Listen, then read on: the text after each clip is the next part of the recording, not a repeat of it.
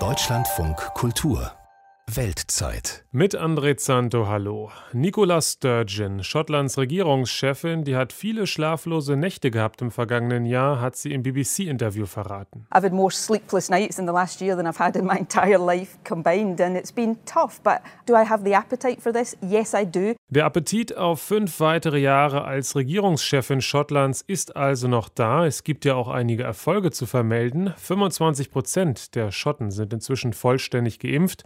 Die Arbeitslosigkeit ist immer noch niedrig bei 4 Prozent. Die Krise also halbwegs gut überstanden. Da ist es nicht verwunderlich, dass die Schotten mit großer Mehrheit am Donnerstag der regierenden schottischen Nationalpartei ihre Stimme geben werden. Die Frage ist nur, reicht es zur absoluten Mehrheit? Das wäre ein starkes Votum für ein erneutes Unabhängigkeitsreferendum. Wir wollen heute in der Weltzeit auf zwei Bereiche schauen, in denen Schottland schon längst eigene Wege beschreitet vom Vereinigten Königreich, und zwar bei den erneuerbaren Energien und bei der Aufforstung. Thomas Kruchem hat recherchiert über das grüne Schottland.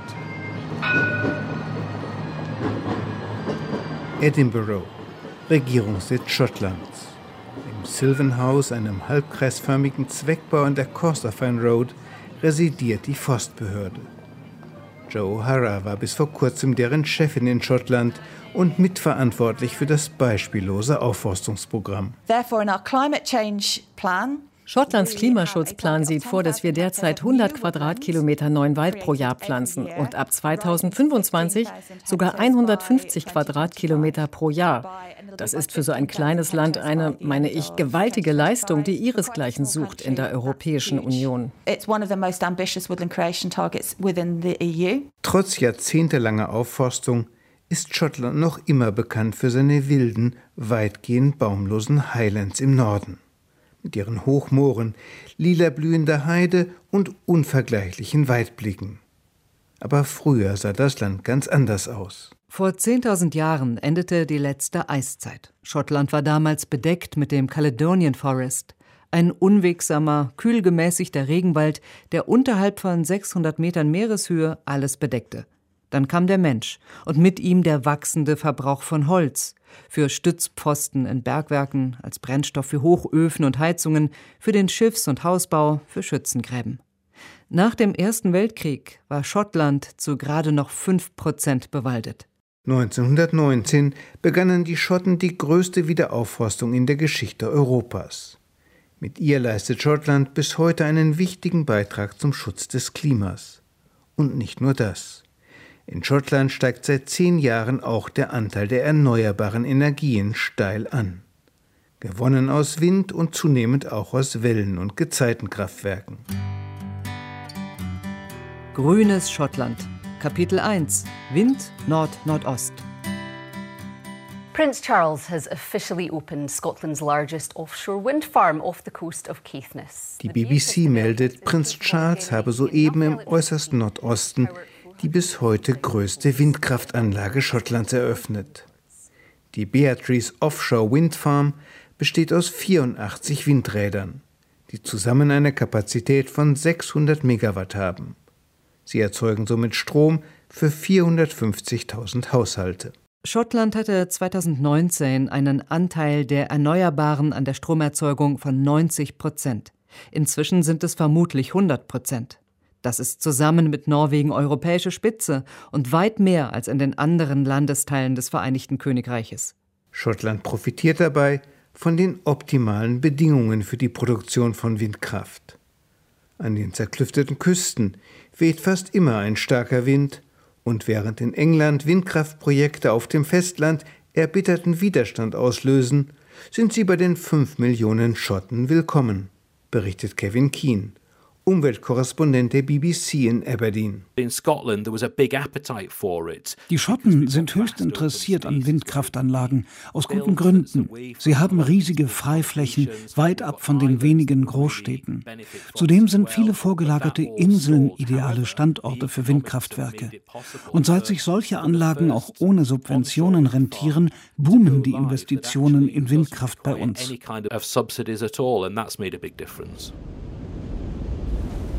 Den schottischen Windenergie-Turbo haben vor wenigen Jahren neuartige Offshore-Anlagen gezündet.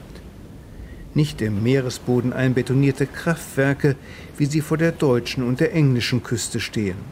Nein, deutlich kostengünstigere Anlagen, die weit draußen im offenen Meer schwimmen, so wie die Beatrice Offshore Wind Farm. Eine ähnliche Anlage, nur dreimal größer, sei schon im Bau, sagt Umweltkorrespondent Kevin Keen. Die Seagreen Wind Farm werde 1,3 Millionen Haushalte mit Strom versorgen. Beteiligt seien auch Firmen, deren Ölplattformen in der Nordsee gerade demontiert werden. Schottland erhöht energisch seine Produktion von Windenergie mit dem Ziel, sie auch zu exportieren. In den nächsten 10 bis 15 Jahren werden wir viele weitere Offshore-Anlagen bauen. Schottland wird dann zu einem Großexporteur erneuerbarer Energie avancieren. Und unsere erneuerbare Energie wird nicht nur die britischen Inseln versorgen, sondern auch das europäische Festland.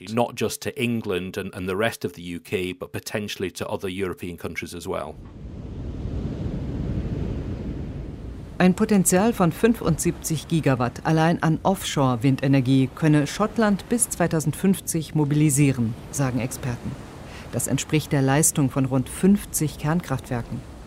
Dazu kommen neue Windräder auf dem Festland sowie immer mehr Wellen- und Gezeitenkraftwerke. Erneuerbare Energien dürften bald eine tragende Säule der schottischen Wirtschaft verkörpern. Aber noch gibt es Herausforderungen. Speicherkapazitäten müssen geschaffen werden, um die beiden maroden Kernkraftwerke Schottlands als Grundlastgaranten zu ersetzen. Und für viel Geld müssen Unterseestromkabel zum europäischen Festland verlegt werden. Grünes Schottland, Kapitel 2 Wald ist mehr als Holz.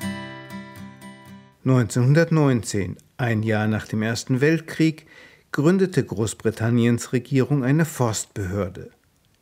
Ziel sei es gewesen, vor allem das radikal abgeholzte Schottland wieder aufzuforsten, berichtet Joe O'Hara die die Behörde viele Jahre geleitet hat. In the 100 years since then, the forest cover in Scotland has gone from around 5% to over 18.5%. Seit damals ist die Bewaldung Schottlands von 5% der Landesfläche auf knapp 20% gewachsen. Dieses gewaltige Wachstum kam vor allem durch die Pflanzung von Nutzholzplantagen zustande.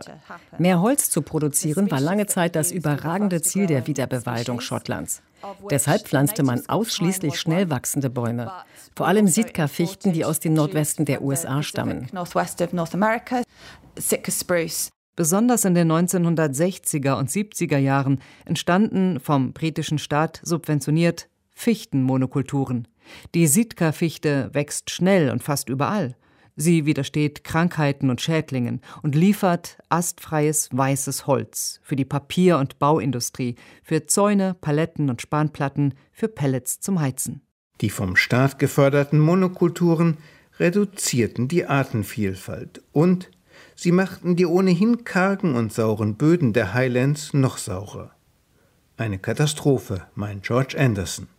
Er ist Sprecher des Woodland Trust Scotland, einer Umweltschutzorganisation, die den natürlichen Wald des Landes bewahren und vergrößern will. Unfortunately was trees being planted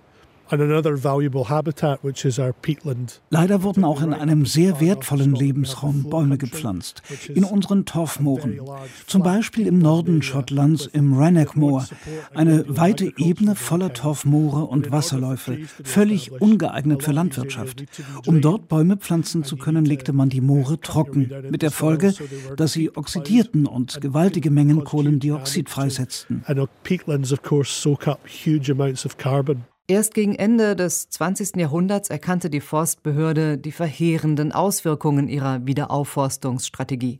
Sie investierte Millionen Pfund, um die Fichtenmonokulturen in den Mooren wieder zu roden, Entwässerungskanäle zu verstopfen und die schwer geschädigten Torfmoore so einigermaßen wiederherzustellen.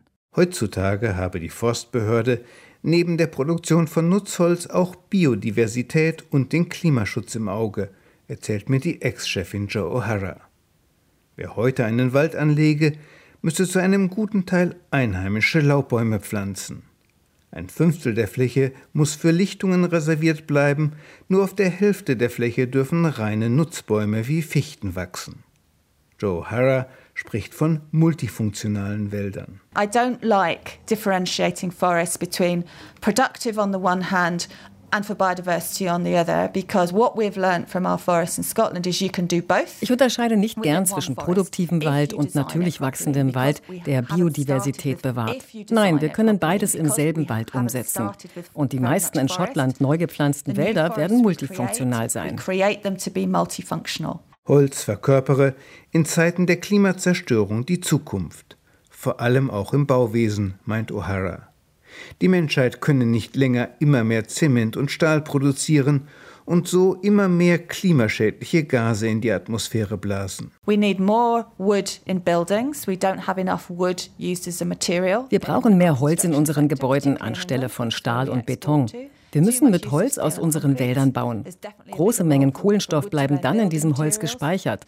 Und der nachwachsende Wald speichert noch mehr Kohlenstoff. Das halte ich für absolut notwendig.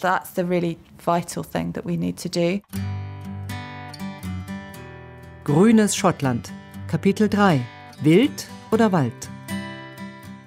Vom Bergsteigerdorf Bremer in den östlichen Highlands aus fahre ich zehn Minuten den River Dee entlang zum Malodge Estate. Das 290 Quadratkilometer große Gut gehört dem National Trust for Scotland, eine in Edinburgh ansässige Stiftung.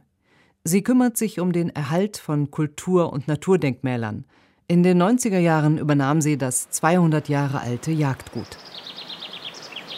Als hier noch die Earls of Mar und später ausländische Geschäftsleute das Sagen hatten, ging es vor allem um die Jagd auf Hirsche, Rehe und Moorhühner. Ein lukratives Geschäft das mehrere Nachbargüter bis heute betreiben, sagt Shaila Rao, die Ökologin des Guts. Deshalb täten die Nachbarn alles, um die Zahl der Wildtiere hochzuhalten. Aber das viele Rotwild hätte sämtliche nachwachsende Bäume auf Malotsch verbissen. Mit der Folge, dass keine neuen Bäume kamen und der alte Waldbestand immer weiter schrumpfte auf nur noch 10 Quadratkilometer als die Ökologin hierher kam. When I first came here, I looked at the forest and it just felt like a als ich zum ersten Mal durch diesen Wald ging, hatte ich das Gefühl, durch ein altes Heim für Bäume zu wandeln, durch einen allmählich sterbenden Wald. Es tat mir förmlich weh, ganze Gruppen von Bäumen zu sehen, die starben, ohne dass irgendetwas nachkam. Für Waldbesitzer gibt es zwei Wege, nachwachsende Bäume vor Wildverbiss zu schützen. Entweder der Wald wird eingezäunt, damit verhindert man aber die Ausdehnung ins Umland, oder man erlegt den Wildbestand. Der National Trust for Scotland entschied sich für das Abschießen von tausenden Hirschen und Rehen, erzählt mir Scheilers Chef Dominic Driver. Das führte schnell zum Krach mit den Nachbarn und erstmal nicht zu Erfolgen für die jungen Bäume. For the first few years, nothing happened. We shot all the deer.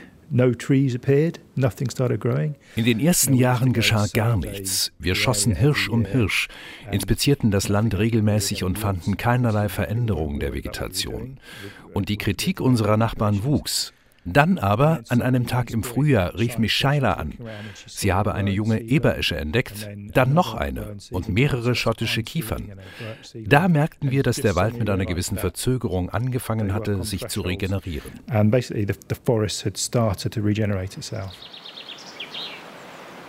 Auf Malodge Estate deutet Scheila Rao von der Hügelkuppe hinunter in ein Seitental des River Dee. Auf einen Hang wo inzwischen hunderte junge, bis zu sechs Meter hohe Kiefern die Heide überragen. We're in an area now, it's one of the big glens on Marlow Estate, and this was formerly hier hatten wir früher ausschließlich uralten Kiefernwald, aber keinerlei junge Bäume. Jetzt sehen Sie große Gruppen von Kiefern, die die Heide längst überragen. Ganz allmählich entsteht an den Hängen wieder ein Wald. Der wird die Heide im Laufe der Zeit immer stärker beschatten. Und weil Heide keinen Schatten mag, wird sie verschwinden, während die Bäume wachsen. So once these trees start to grow up, we'll probably see a reduction a bit in the amount of heather here. Grünes Schottland. Kapitel 4. Die Bedrohungen. Durch den Klimawandel sei die Biodiversität in Schottland bedroht, sagt George Anderson von der Umweltschutzorganisation Woodland Trust. Die globale Erwärmung treibe viele Tiere immer weiter nach Norden und in die Berge, zum Beispiel das schottische Moorschneehuhn. Dieser Vogel, der im Cairngorms Nationalpark lebt, trägt im Winter weiße Federn. Das macht ihn nahezu unsichtbar. Gibt es jedoch wie immer häufiger keinen Schnee, sind Schneehühner auf dem braunen Untergrund der Berghänge leicht zu erkennen. Mittlerweile hat der Klimawandel das Moorschneehuhn ganz nach oben in die Berge getrieben. Und wie andere Tiere, die schon in den extremsten Regionen leben, hat es keine weiteren Optionen mehr. Das sensible Ökosystem Schottlands braucht ganz offensichtlich konsequente Umwelt- und Klimaschutzgesetze wie sie in der EU gelten, aber seit dem Brexit nicht mehr in Schottland. Eine engagierte Zivilgesellschaft jedoch, die regierende schottische Nationalpartei SNP und die Grünen haben eine neue Institution geschaffen mit dem Namen Environmental Standards Scotland. Sie soll sicherstellen, dass EU-Umweltregeln weiter implementiert werden, erklärt mir BBC-Korrespondent Kevin Keane. The current Scottish government are quite keen die aktuelle Regierung Schottlands bemüht sich sehr, ihre Umweltpolitik und Gesetzgebung EU-konform zu gestalten. Denn das Ziel der derzeit regierenden SNP ist es ja, ein weiteres Referendum über Schottlands Unabhängigkeit abzuhalten.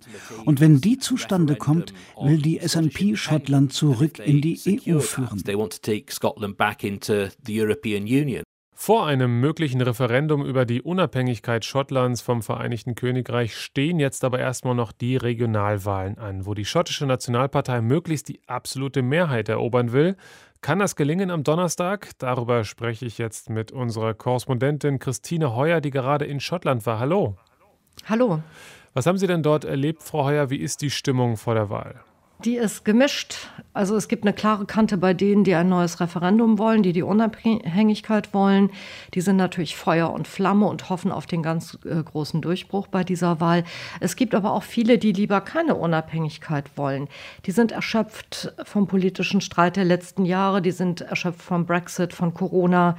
Die finden, in schwierigen Zeiten ist man besser in einer Gemeinschaft aufgehoben, auch in der mit Großbritannien. Und dann gibt es äh, die Unentschiedenen. Und das sind gar nicht so wenige. Das sind oft Menschen, die gegen den Brexit waren, die gern zurück wollen würden in die Europäische Union, die aber auch gern mehr Zeit hätten angesichts der schwierigen Umstände, sich das alles erstmal in Ruhe gut zu überlegen. Ist denn diese Unabhängigkeitsdiskussion das bestimmende Thema oder um was geht es jetzt im Wahlkampf? Ja, es geht ganz klar um die Unabhängigkeit und es geht um die Pandemie. Das sind die beiden ganz großen zentralen Themen. Äh, vielleicht sogar in der umgekehrten Reihenfolge die Pandemie zuerst, weil die so drängend ist, und dann die Unabhängigkeit. Äh, aber es gibt auch Themen, die nicht so sehr im öffentlichen Fokus stehen, die die Menschen aber trotzdem umtreiben. Transgenderrechte zum Beispiel, Drogenmissbrauch, da hat Schottland ein virulentes Problem. Und natürlich, besonders für die Jungen, aber nicht nur für sie, die Klimapolitik. Das ist ganz wichtig nach wie vor. Aber wegen Corona wie in Deutschland auch etwas in den Hintergrund geraten. Ja. Die Umfragen, wie stehen die jetzt gerade? Es braucht ja ein starkes Votum für die schottische Nationalpartei, wenn sie ihrer Forderung nach einem Unabhängigkeitsreferendum Nachdruck verleihen wollen? Das stimmt. Ähm, die SNP, die schottische Nationalpartei, regiert seit 2007 zuletzt in einer Minderheitsregierung mit Unterstützung der Grünen. Und sie hätte jetzt die Chance, wieder eine absolute Mehrheit zu erringen. Das äh, wäre wichtig aus den genannten Gründen, äh, weil es so ein, einen politischen Druck aufbaut für die Unabhängigkeit. Aber es ist eben äußerst knapp, dieses Rennen um die absolute Mehrheit. Es ist ganz klar, dass die SNP gewinnt. Es ist ganz klar, sie wird weiter regieren. Aber die Frage ist eben, schafft sie das allein? Die jüngsten Umfragen, Politologen, die das versuchen einzuschätzen, die haben gesagt, das wird eher nicht klappen. Hm. Das ist jetzt aber keine Prognose, weil es einfach wirklich, da geht es, glaube ich, um möglicherweise wenige tausend Stimmen. Wäre es denn zu Ende mit diesem Unabhängigkeitsreferendum, wenn die SNP es nicht schafft, die absolute Mehrheit der Sitze zu bekommen? Nein, das wäre nicht zu Ende. Es kommt natürlich darauf an, wie stark sie gewinnt, das ist richtig, aber sie wird ja gewinnen. und die absolute Mehrheit, das wäre der Schlüssel zum Erfolg für die Nationalisten. Dann müsste Boris Johnson eigentlich einem neuen Referendum zustimmen. Er hat ja immer gesagt, das macht er nicht. Aber die Frage ist, wie lange kann er das politisch durchhalten, wenn eine absolute Mehrheit der Schotten jetzt die SNP und damit indirekt ein neues Referendum wählt. Deshalb wäre es eben strategisch wichtig, diese absolute Mehrheit zu bekommen. Alles andere würde den Weg zum Ziel schwieriger machen, länger auch. Im schlimmsten Fall könnte so etwas den, diesen Weg auch verbauen. Aber wenn es 49 Prozent sind statt 50, 51, dann ist das natürlich immer noch ein sehr starkes politisches Signal, mit dem die SNP arbeiten wird. Aber wenn sich jetzt Boris Johnson weiterhin dagegen wehrt, politisch gibt es dann rechtlich irgendwelche Schlupflöcher für die SNP, das doch noch durchzusetzen? Da geht es um unheimlich komplizierte rechtliche, verfassungsrechtliche Fragen, die Nationalisten wühlen sich da seit Jahren durch, ohne belastbares Ergebnis. Man redet immer davon, dass man die Sache notfalls vor Gericht austragen würde. Aber die Aussichten dort wären eben äußerst ungewiss. Gleichzeitig braucht die SNP für ihren Plan Legalität. Man will ja äh, auf keinen Fall in eine Lage kommen wie Katalonien, auch weil das die Chancen auf eine Rückkehr in die EU wahrscheinlich zerstören würde. Also der legalistische Weg ist eigentlich zu unsicher, er ist eher die Ultima Ratio. Erfolgversprechender ist politischer Druck auf London und darauf setzt die SNP auch ganz offensichtlich. In Schottland leben fünfeinhalb Millionen Menschen und wir haben es gehört, ungefähr die Hälfte will dann raus aus dem Vereinigten Königreich und wieder rein in die EU. Wäre denn so ein eigenständiges Schottland überhaupt überlebensfähig ohne die britische Armee, ohne die Queen, ohne das Pfund und mit einer harten Zollgrenze zu England? Die Nationalisten behaupten das. Vor drei Jahren haben sie einen Wirtschaftsplan schreiben lassen für die Unabhängigkeit, in dem viele dieser Fragen beantwortet wurden. Viele übrigens auch nicht. Zum Beispiel legt die Regierung sich in der Währungsfrage nicht fest. Aber dann kam eben der Brexit, dann kam Corona und die Folgen dieser beiden Krisen, die haben den ganzen schönen Plan zur Makulatur gemacht. Nicola Sturgeon, die Regierungschefin und SNP-Vorsitzende, verspricht den Schotten jetzt einen neuen Plan vor einem neuen Referendum. Darauf warten die Schotten gespannt, denn es gibt eben auch viele Bürger, die sagen, wir kaufen nicht die Katze im Sack, wir wollen mal wissen, wie das funktioniert. Und die Opposition sagt das natürlich ohnehin. In der Sache ist es so, Schottland ist nicht arm. Es setzt auf moderne, auf nachhaltige Industrien, zum Beispiel auf Windenergie. Schottland äh, hat ja auch Öl, aber das ist nicht mehr viel wert. Darauf kann man nicht so setzen wie in der Vergangenheit. Also jetzt Erneuerbare. Schottland setzt auch auf die Entwicklung moderner Technologien, wie man sie etwa für den Betrieb von E-Autos benötigt, auch auf Soft Skills äh, wie Bildung. Die schottischen Unis sind äh, Weltklasse. Äh, unterm Strich die Vision der schottischen Nationalisten für die Unabhängigkeit, das ist so etwas wie das neue Dänemark zu werden für und möglicherweise eben auch irgendwann wieder in der Europäischen Union. Na, dann sind wir mal gespannt. Christine Heuer wird das für uns beobachten, unsere Korrespondentin für das Vereinigte Königreich. Herzlichen Dank nach London. Gerne. Bei den Umfragen zur Unabhängigkeit haben die Gegner jetzt übrigens wieder knapp die Nase vorn. Das zeigt, die Lage ist ungewiss, ein klares Votum ist derzeit nicht in Sicht. Ich bin André Zanto und hier im Weltzeit-Podcast geht es in den nächsten Tagen weiter mit der Lage im Protestland Myanmar und wir schauen auf die katastrophale Corona-Situation in Indien.